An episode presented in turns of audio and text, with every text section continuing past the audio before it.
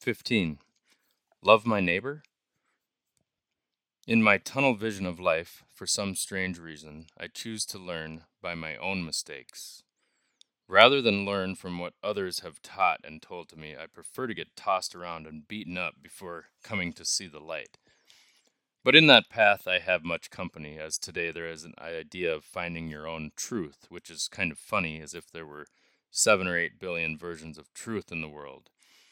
In essence, finding your own truth implies that there is no truth, and what that really means is that there is no God, there is no first cause of the universe, and that we are just the unhappy results of chemistry and physics.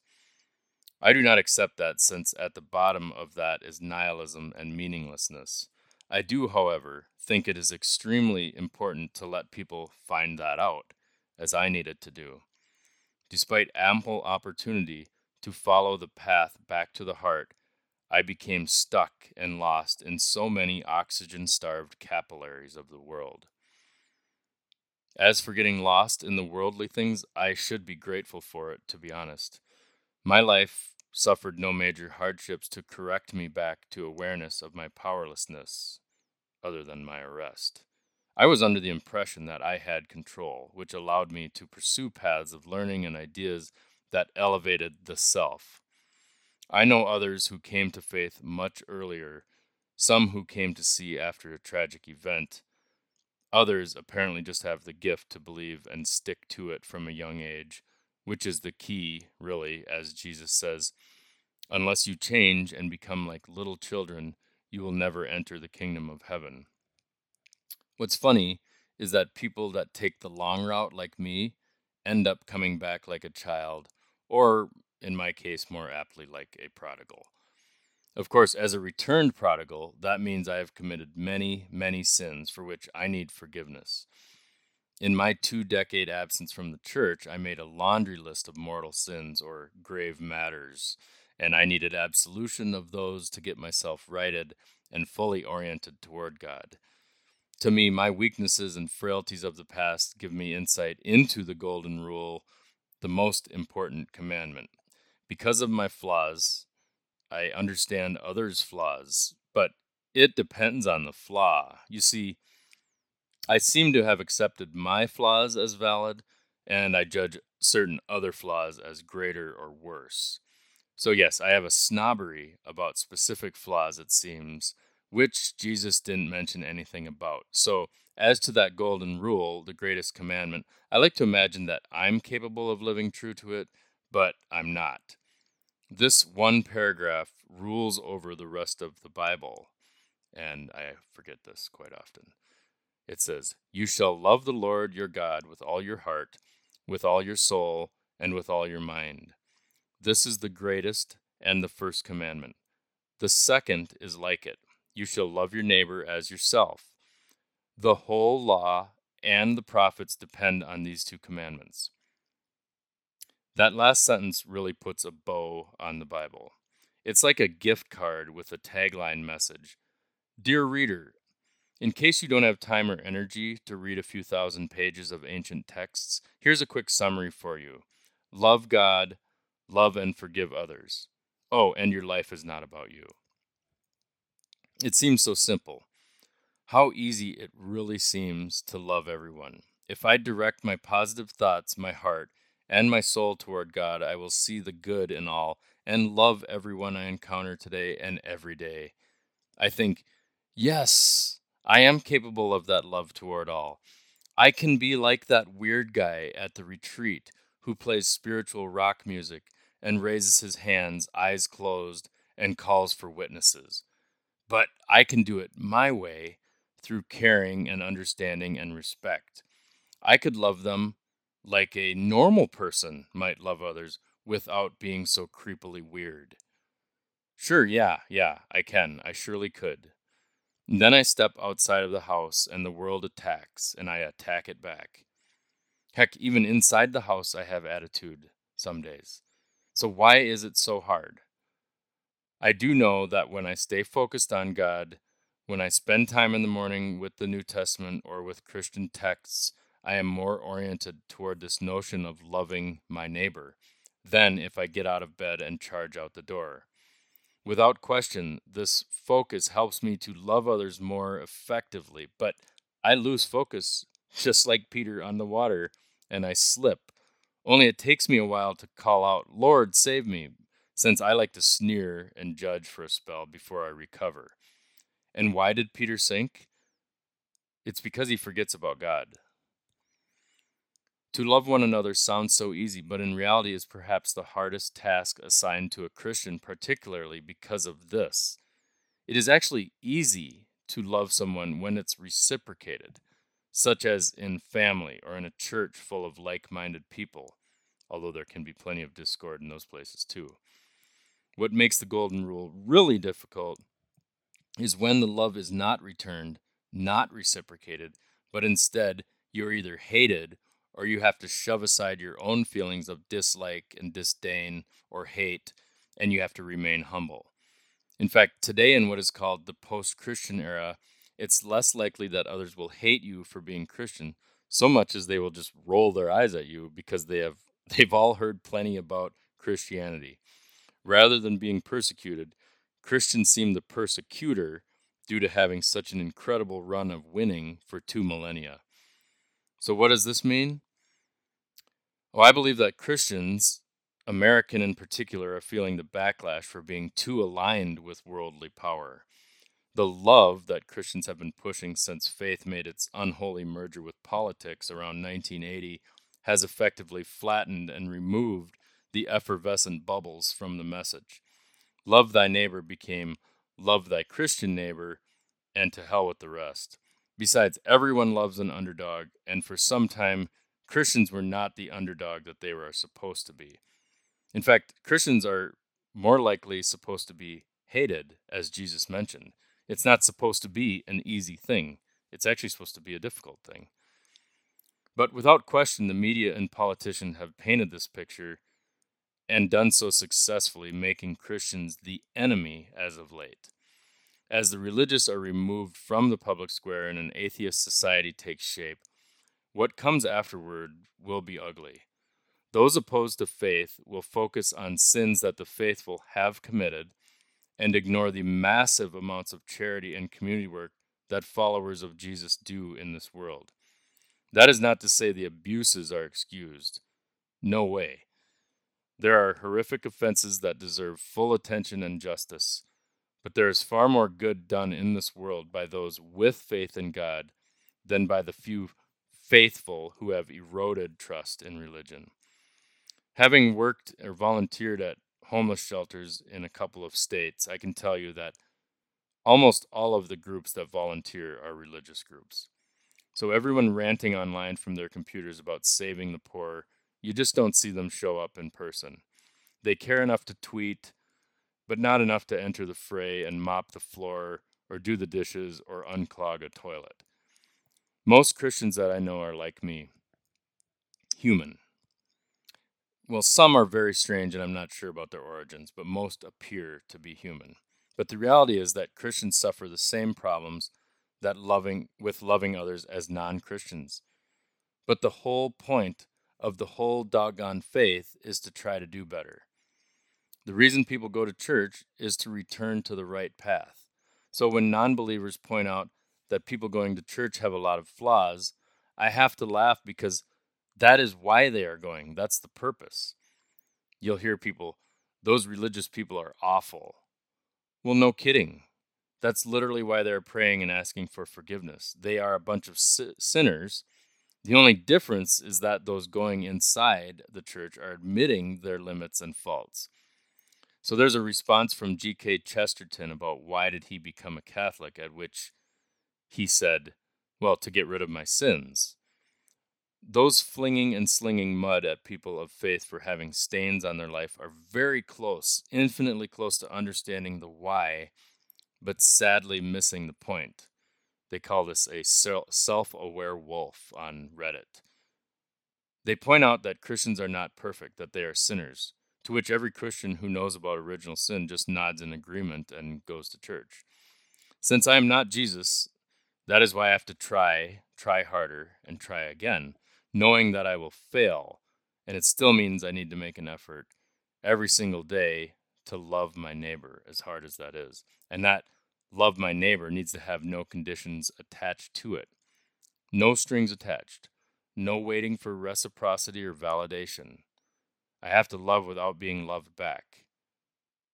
I must forgive all affronts and insults and perceived flaws because I commit errors and sins when I lose vigilance.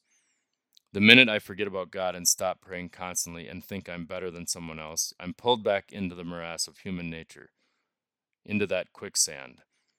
And I have to remember that I am owed nothing and I owe all to God. Otherwise, I start to sink and I start to drown. And the idea that I'm owed nothing is very different from how I used to feel, feeling like I am not special or self hatred is my greatest motivator. Those were also very that I am not special. But as a Christian, once you have oriented your your way toward God, it's a completely different way of thinking about the world. When I think of the modern church with the struggles of keeping the faithful in the pews, where people are leaving due to modern siren songs and chasing shiny things on the internet, like New Age religions and alternate lifestyles, the church must remember the greatest of all commandments, which the whole depends on, and that's the love your neighbor. And that's the focus. If the if there if the eye is ever taken off the ball of the greatest commandment, the game is over. So there's been a problem or a recipe for this building for a long time, and it's with the fundamentalist version of Christianity being stirred in really thick with politics. And that was the primary voice of Christianity for several decades. There was a sense of anti intellectualism in a rapidly changing culture where knowledge is expanding at an ex- exponential rate. There was this sense of a distrust of science, making it an enemy of religion rather than a complementary pursuit of truth. There was this seizing on a single grave sin of abortion as the only focus of morality, ignoring a lot of other mortal sins that mankind can commit and do commit. And among men that I even know, there's plenty of grave sins happening all the time, and I was a part of that for a very long time as well. Then you add in a sex abuse scandal, sprinkled over a century, so abhorrent that it makes Jerry Sandusky's escapades at Penn State look like a parking ticket. And then finally, for a finishing touch for this recipe, argue over the litur- liturgical format of what the church should be delivering. All of that is not focusing on loving your neighbor and it's driving driving people away. So when they say the church is losing people at a rate of six to one, I think that's why.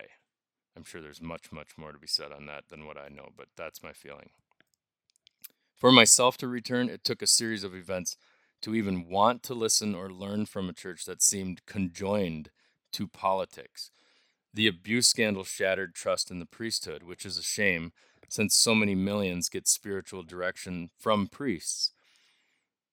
The sense of us versus them was apparent to me as a child, as Catholics were obviously mocked in films and in society. And I could see how the faithful circled the wagons in America, going into defensive mode against the secular world. All the while, flaws were festering on the inside as much as outside. And it, I realized something that aside from Jesus, the flaws were on the inside of the church and the outside long ago in the same way.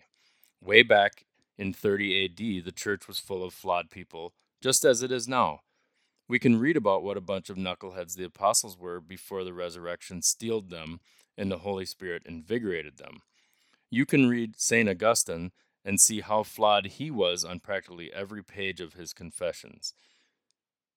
It's actually the flaws that make us real. You can't hide from them. They're not going away, and they never will. So it's not us versus them, it's us versus us because we are them, and them need help as much as us. Okay, grammar is not my strong suit.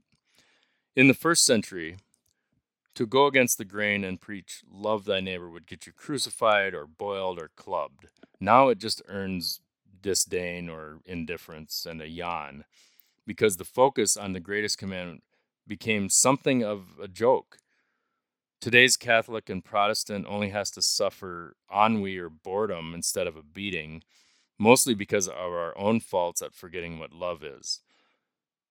I need a daily reset, getting back to the root solution to realize this that, you know, to quote Forrest Gump again, it's, I am not a smart man, but I know what love is. So I have to find my Jenny. As I digress away from the subject of this article, which is about the test of loving my neighbor, I must write a bit more about the causes of why the Christian message, which at first spread like wildfire and took hold of the world for so long, has petered out in recent decades. We all know the story of Jesus and the resurrection. Everyone does. Everyone on earth has heard it in some form, but many give it about the same level of credence that they give to the Marvel Cinematic Universe. In fact, some people are more excited about the Marvel comics because it's not brought to them via annoying religious proselytizing. Many years ago, I recall sitting on a beach on spring break when someone came and asked me if I'd chosen Jesus as my personal savior, and I said no, and I asked them to move on. Now, at this point in my life, I was agnostic, so this experience annoyed me, and I simply wanted these people to leave me alone. Likewise, I spent many years turning away Mormons and family members and, and literally anyone who was telling me about religion or God. Why? Why did anyone coming at me in the usual format of Jesus as personal Savior repel me so much? It's because I didn't want to be sold. In America, everyone is selling all the time, to the point that you know even the doctor is selling you and the clinic. The saying, if you go to surgeon to see a surgeon, he will recommend surgery is true. There is nowhere you can go in this country without being pitched. I would watch televangelists and my stomach would turn at the spectacle of salesmanship occurring, which was clearly in the name of money and fame rather than God. The beach and door to door evangelists with their pamphlets had nothing new to share, and I wondered how their pitch worked on anyone. The questions I had were not in need of a true or false answer, but the pitchmen were trying to close the sale as if I were buying a car. So, do you want this baby in red or blue? This sales style of evangelization reminded me of salespeople at work who would throw their mothers into traffic if it meant hitting their quota. Salespeople at work would tailor any message to whatever product produced the biggest bonus or commission. In corporate America, there is so much smoke and mirrors that it's difficult not to see snake oil in all products on the market eventually. So, for saving my soul, this elevator pitch approach actually confirmed my suspicious of that old Marxist opiate of the masses idea about religion, as if believing in religion meant being a simpleton or a sucker who was only believing because heaven sounded better than hell. But who can argue with that? Heaven does sound better than hell. I was lost on four things that the beach and TV evangelists were skipping over. They were skipping right over the main things for me. And I didn't figure out what this was until I listened to Bishop Robert Barron, who spelled it out in a podcast. I couldn't articulate the problem, but he could. And these four points were the problem of why I couldn't get on board with the simple pitch. There was other things blocking it. One, the existence of God do I even believe? And I, I didn't really decide on that until I came back to the first cause argument that something cannot come from nothing. Second, the Bible. Fundamentalism and literalism had blocked me from considering it as anything but myth. I truly didn't understand how Catholics read it until not that long ago.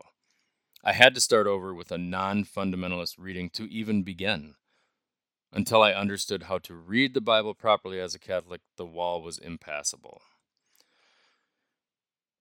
Anti intellectualism is the third thing.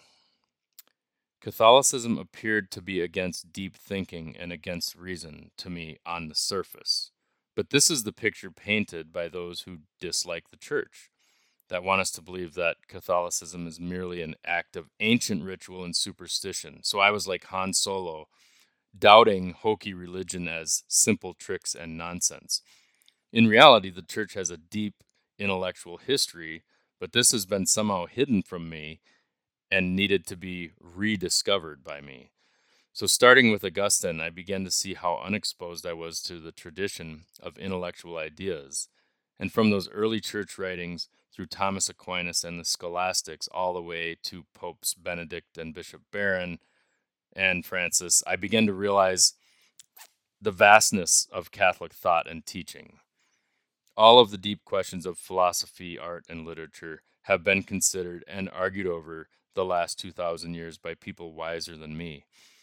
I had shut myself out of two millennia of wisdom and thought because of the prior two problems about the existence of God and literal literal Bible reading that I was just shut out that I couldn't come back.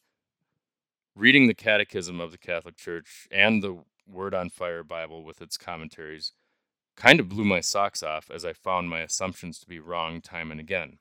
And I've learned that there is no shortage of intellectuals among the Dominicans, the Jesuits, and the Franciscans.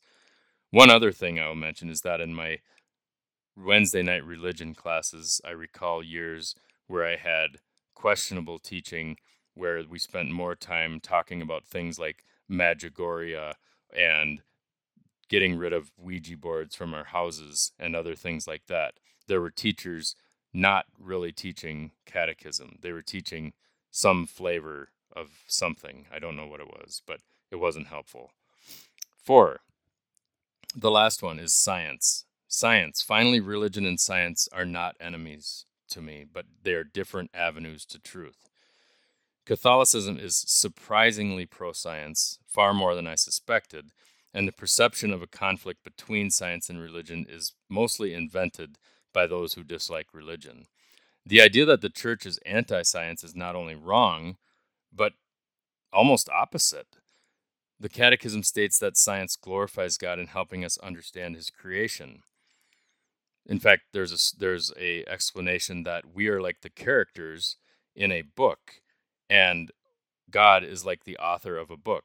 So, as characters in the book, we can never explain God. He has authored it all, and as science can reveal things about the book we are living in that makes sense to me i can i can get on board with that the church's only ask is that science should be done for good purposes rather than evil so figuring out atomic bombs and tweaking viruses for biological warfare those are obviously bad things while curing disease and understanding the universe is good in other words, the church requests that science avoid advancing the opportunity for sin in the world. And that's not exactly controversial. Science reveals the world, but science cannot destroy or outshine God because all the material things came from God. So the Catechism is quite clear on this in Faith and Science in the Catechism itself. It says, though faith is above reason, there can never be any real discrepancy between faith and reason, since the same God who reveals mysteries and infuses faith has bestowed the light of reason on the human mind. God cannot deny himself, nor can truth ever contradict truth. Consequently, methodical research in all branches of knowledge, provided it is carried out in a truly scientific manner and does not override moral laws, can never conflict with the faith, because the things of the world and the things of faith derive from the same God.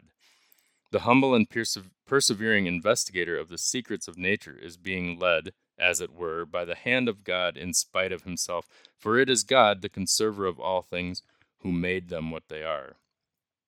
As far as bringing myself back to the faith, I can really say that Bishop Barron made more sense to me than a thousand other voices, and I'm grateful for his podcast and books. And that was the entry point that I needed to come back to the church. Quitting drinking brought me to God, and the Word on Fire ministry brought me back to the church. And alongside Robert Barron, there's another man, Timothy Keller, a Presbyterian, who made equally significant points to me about why that beach evangelism failed to work. He said, paraphrasing from one of his podcasts, that there's a gulf of difference between religious proselytizing and gracious good newsing. Jesus calls us to do gracious good newsing. No one wants the other form. You want to evangelize people? Then do the good newsing. Humility and grace will win converts because knowing and showing that you are a sinner and not better than anyone else will catch a lot more fish. Oh, and treat everyone the same. Keller says your soul craves something, and Jesus gives it the living water that it needs. And that's the stuff right there. That's the simple stuff. Without any lights or music or hand waving or virtual retreats or concerts or laying on of hands, there's no psychedelics or TED Talks needed. Gracious good newsing. Show me by example. I can believe that. And heck, I can even do that because I'm finally past those four bullet points where I'm over the hurdles that I couldn't leap for most of my adult life. And once past those blocks, I could worship God and pray to God. And then I could work toward loving others and expect nothing in return because Jesus has already died for my sins and my salvation is through him. Because I am full of sin and mistakes, I need to love others. That's my duty as a Christian for what Jesus has done for us. In fact, if I cannot love someone, if I'm struggling, I try to think of why. To love my neighbor is not easy, and that's why we have to double our efforts when we struggle to do so. The moment we forget the greatest commandment, we've lost the purpose, and we'll keep losing people because disdain or hate has stolen our gaze. God is love, and each person is a child of God, a person that deserves Christian love. Not lukewarm Christian love, but real love, just as Jesus gathered the tax collectors and lepers and all manner of sinners to him. This doesn't mean all sin should be allowed and celebrated because that is literally what the modern world thinks we need. We need to love the drunkard, not the fact that he's drunk and wants to be drunk. Somehow, people managed to love me through my drinking years, but it was clear that my priorities were out of order. The modern Pharisees are the ones who get lost in the dogma and lose the love. To me, Catholic teachings have the comprehensive cosmology that works and makes sense both intellectually and spiritually. I suspect that any person who enters a church on any Sunday has about the same amount of sins on their conscience as any other person. Many of us have private sins that perhaps we only expose in silence or confession, or we fail to see altogether. Every soul in attendance at any given Mass carries his or own millstone his or her own millstone into the pew. Everyone has a cross to bear. Everyone has a vice, a tendency that weighs them down. Accepting sinners is part of the gig, especially when their flaws are not like our own flaws. This goes back to my flawed thoughts about flaws, where I thought, well, my flaws are fine, but yours, yours are not okay. That doesn't work.